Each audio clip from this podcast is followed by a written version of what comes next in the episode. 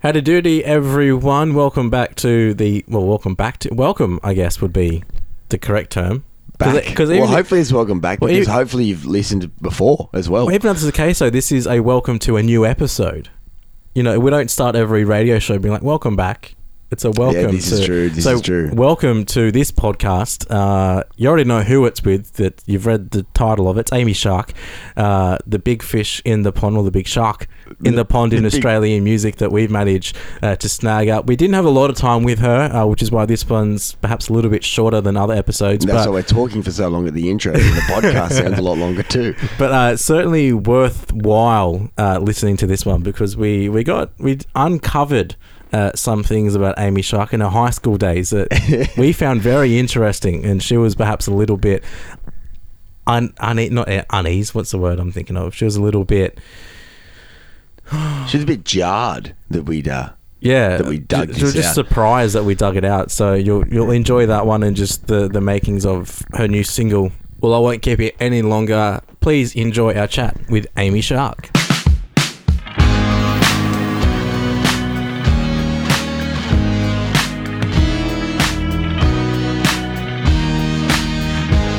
We are lucky enough now, um, we're really stoked about this, to be joined on the line by Amy herself. Uh, thanks for joining us.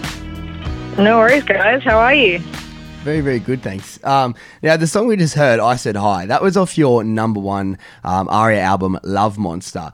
Uh, first of all, did you expect your debut album to be such a massive success? No, actually, I was really worried doing that. I mean, when it's your debut album, like I'd never put together a body of work like that before. I mean, I'd done a lot of recordings before and written a lot of songs and everything, but it was all very DIY and not at the level that Love Monster was recorded at. So um, it was stressful, and I was trying to learn a lot along the way. But um, I think you know what I learned is if you have good songs, it doesn't really matter. You just you know you need to make sure you have strong songs, and everything else should should fall into place. Hopefully. Well, he has some very strong ones off that. Two massive hits, Adore and I Said Hi, each going five times and four times platinum, respectively. Um, I assume they're sort of two songs you have to play at each gig. Do you get tired of playing them? No, and you know, anytime I hear an artist say, "Oh, I'm so playing that song," I'm just like, you know, we're so blessed to be able to, you know, do music as a job and as a career and get paid for it. That I don't know if I'll ever get to that point. I mean, maybe I'm still very like sort of early in my career of being at this level. Um, who knows? Maybe in ten years I'll be like, mm, I can't play that song once more. But I, I don't see myself ever getting that way because I'm just, I'm loving it too much. That's an awesome approach because we actually spoke to Adam Spencer last week and he was saying that there are artists who they just seem, you know, if they didn't have that song for them, they might not have the career that they have now. So I guess it's good that you look back and you're not, you know, spiteful of that song. You actually acknowledge that, you know, it's part of the reason you are where you are.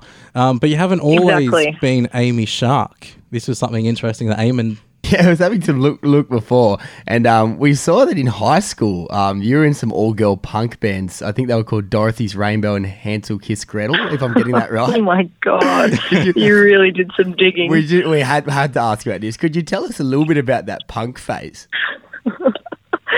Oh my. Um so Dorothy's Rainbow was like just um I think we had to form a group like just in music class like at school. I think it was like year 9 or 10 or something.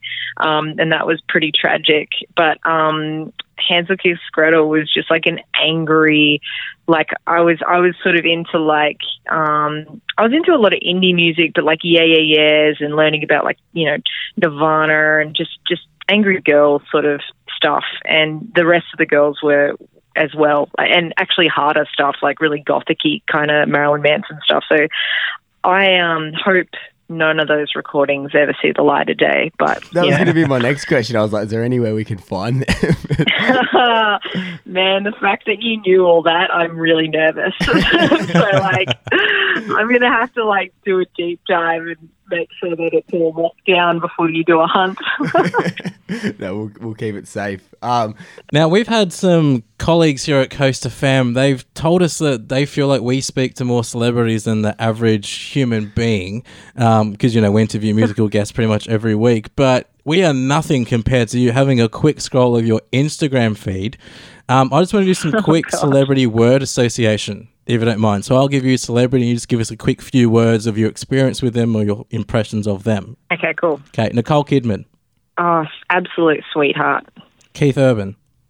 Uh, legend and super, super funny. I saw you do a cover of Taylor Swift as well with him. What was that like?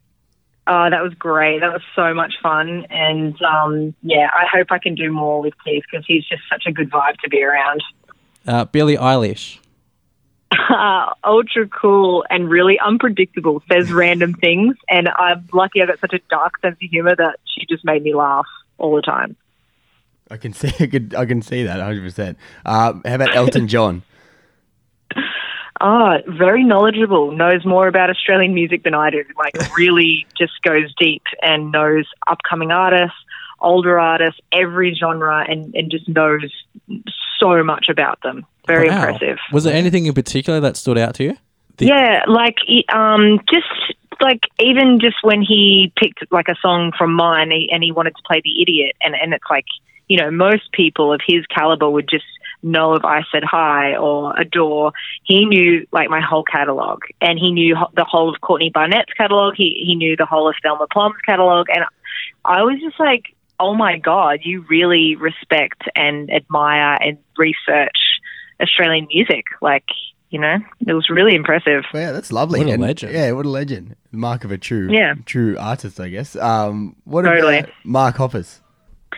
I was super starstruck. He's very tall, deep voice, handsome. Very, like he kind of like he in the studio when you're with Mark Hoppus and you've been a Blink fan your whole life, and when he starts just playing carousel on bass, it's like thank you because you know what I want. You know I want to hear that. like you know what I mean? It's like he just uh, he just like he gives you what you want.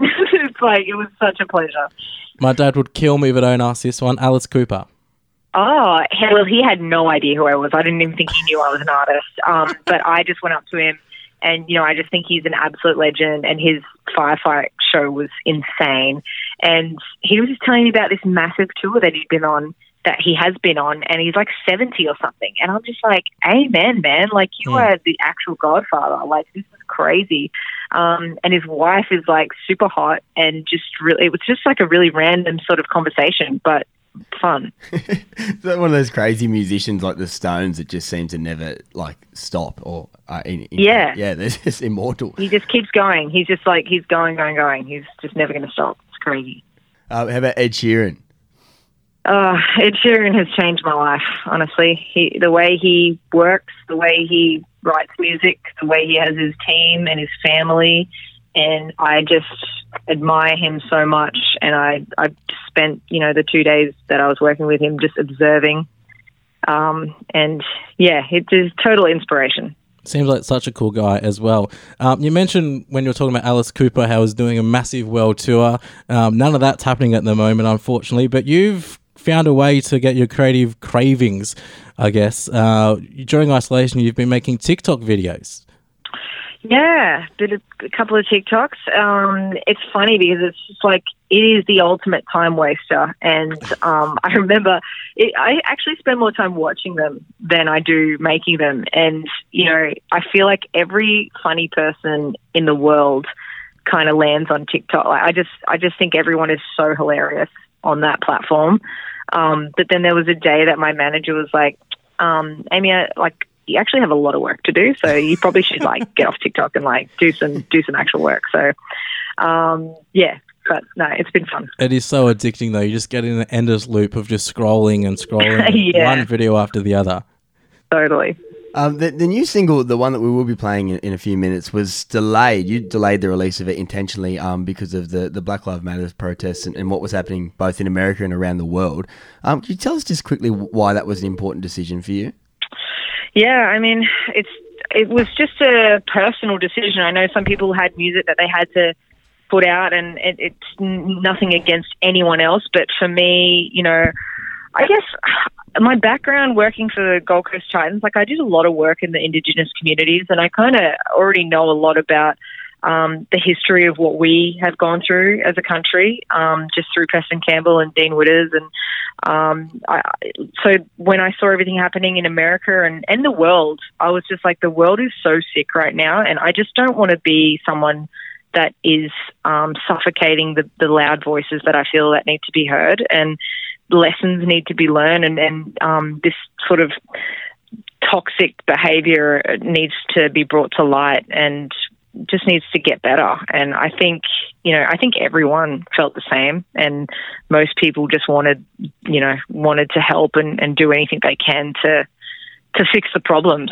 So, um, you know, it was a tough call because I'm getting, you know, I was getting asked every second of every day by people, by fans and stuff to say, drop music and please put, put some music out. Um, and I guess, you know, I, it got to a point where if I can put, you know, a smile on someone's face for even a minute, then, you know, I'll do that. And we just kind of waited for the right time to put music out. But it's, it's definitely a strange time. Even with just with, within the whole world right now, it's still just such a strange world.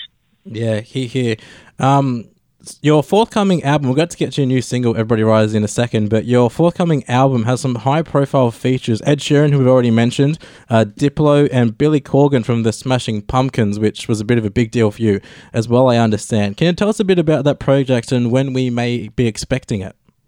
Yeah, I do need to raise this massive alarm that that is not actually like set in stone. Any of those feet that like that's not. Um, like yeah, that that's not in stone. None of those people um, uh, like are officially on my album. I like it's hard because you know I meet these people and we have um, we have really good connection and, and we're we're working on stuff, but it's sometimes it's not for my album. Sometimes it's for other um, you know other other people or for for for their band or for their project or whatever. So I do want to say that there's so many names being thrown around about my album, and yes, there are some exciting people.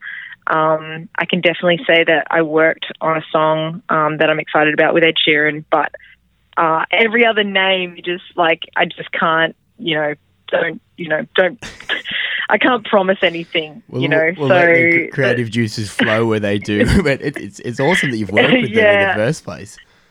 Oh, t- oh, I know. Like, I mean, I'm Billy Corgan, like Smashing Pumpkins, is such a massive uh, was such a massive band for me and, and an inspiration. And I, I guess like you know, my favorite album of Smashing Pumpkins was Adore, and my favorite song is Ava Adore. So it was like it was a really special moment when I got to tell Billy Corgan. Um, you know, I guess in the back of my mind, I, I had that in my head when I was writing Adore, and um, yeah, I've had all these amazing experiences and it's hard because like you know I want to document them and I put them online, but then I kind of I'm forgetting that I hype so many people up, and um, you know I, I'm still learning to about that. But but then there's some people that I actually am working on stuff with for the album, so it's you know I'm just keeping you guessing, but don't yeah. uh, you know don't don't don't like lose any sleep over those particular names. Feeding people like us false names to see if we can chase the, the tail that's not there. But we'll get to uh, your new single, Everybody Rise. This is one that definitely is on the album.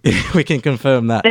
definitely, yes. Yeah. Um, yeah. So we've heard it's about idolizing celebrities and sort of the, the toxicity that could come with that, but it's also about DM slides. Uh, can you tell us a little about the new single?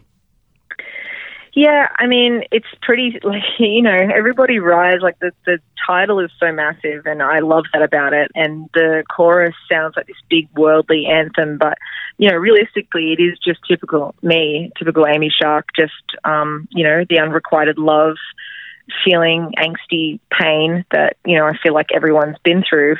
But I think what I was excited, the, the main thing I was excited about this song is I was kind of meshing together two worlds and, you know, the world that I have experienced being on the bad side of unrequited love and being damaged by that, but then also, you know, living through that and becoming someone who a lot of people um, are interested in now. And it's, it's really strange for me because I've obviously I, I never had had that feeling before, and I wasn't really like the total popular person at school, and I never really knew how to digest like love or um, even to articulate how I felt about people. Like I was really awkward with it. So for now, for people to want to know me is is really weird. And I guess Everybody Rise was um, inspired by that kind of movement and that kind of worship culture. So, yeah, if that answers your question. It does, it does, and it's a, a, fantastic insight into your latest hit. So keep that in mind, everybody listening, uh, when we hit play on this next one. Thank you so much, Amy Shark, for joining us. We really, really appreciate it, and we wish you all the very best um, for the rest of your work on the album. We're really looking forward to hearing it. Thank you, guys, and thank you so much for playing my music and getting behind me. It really means a lot.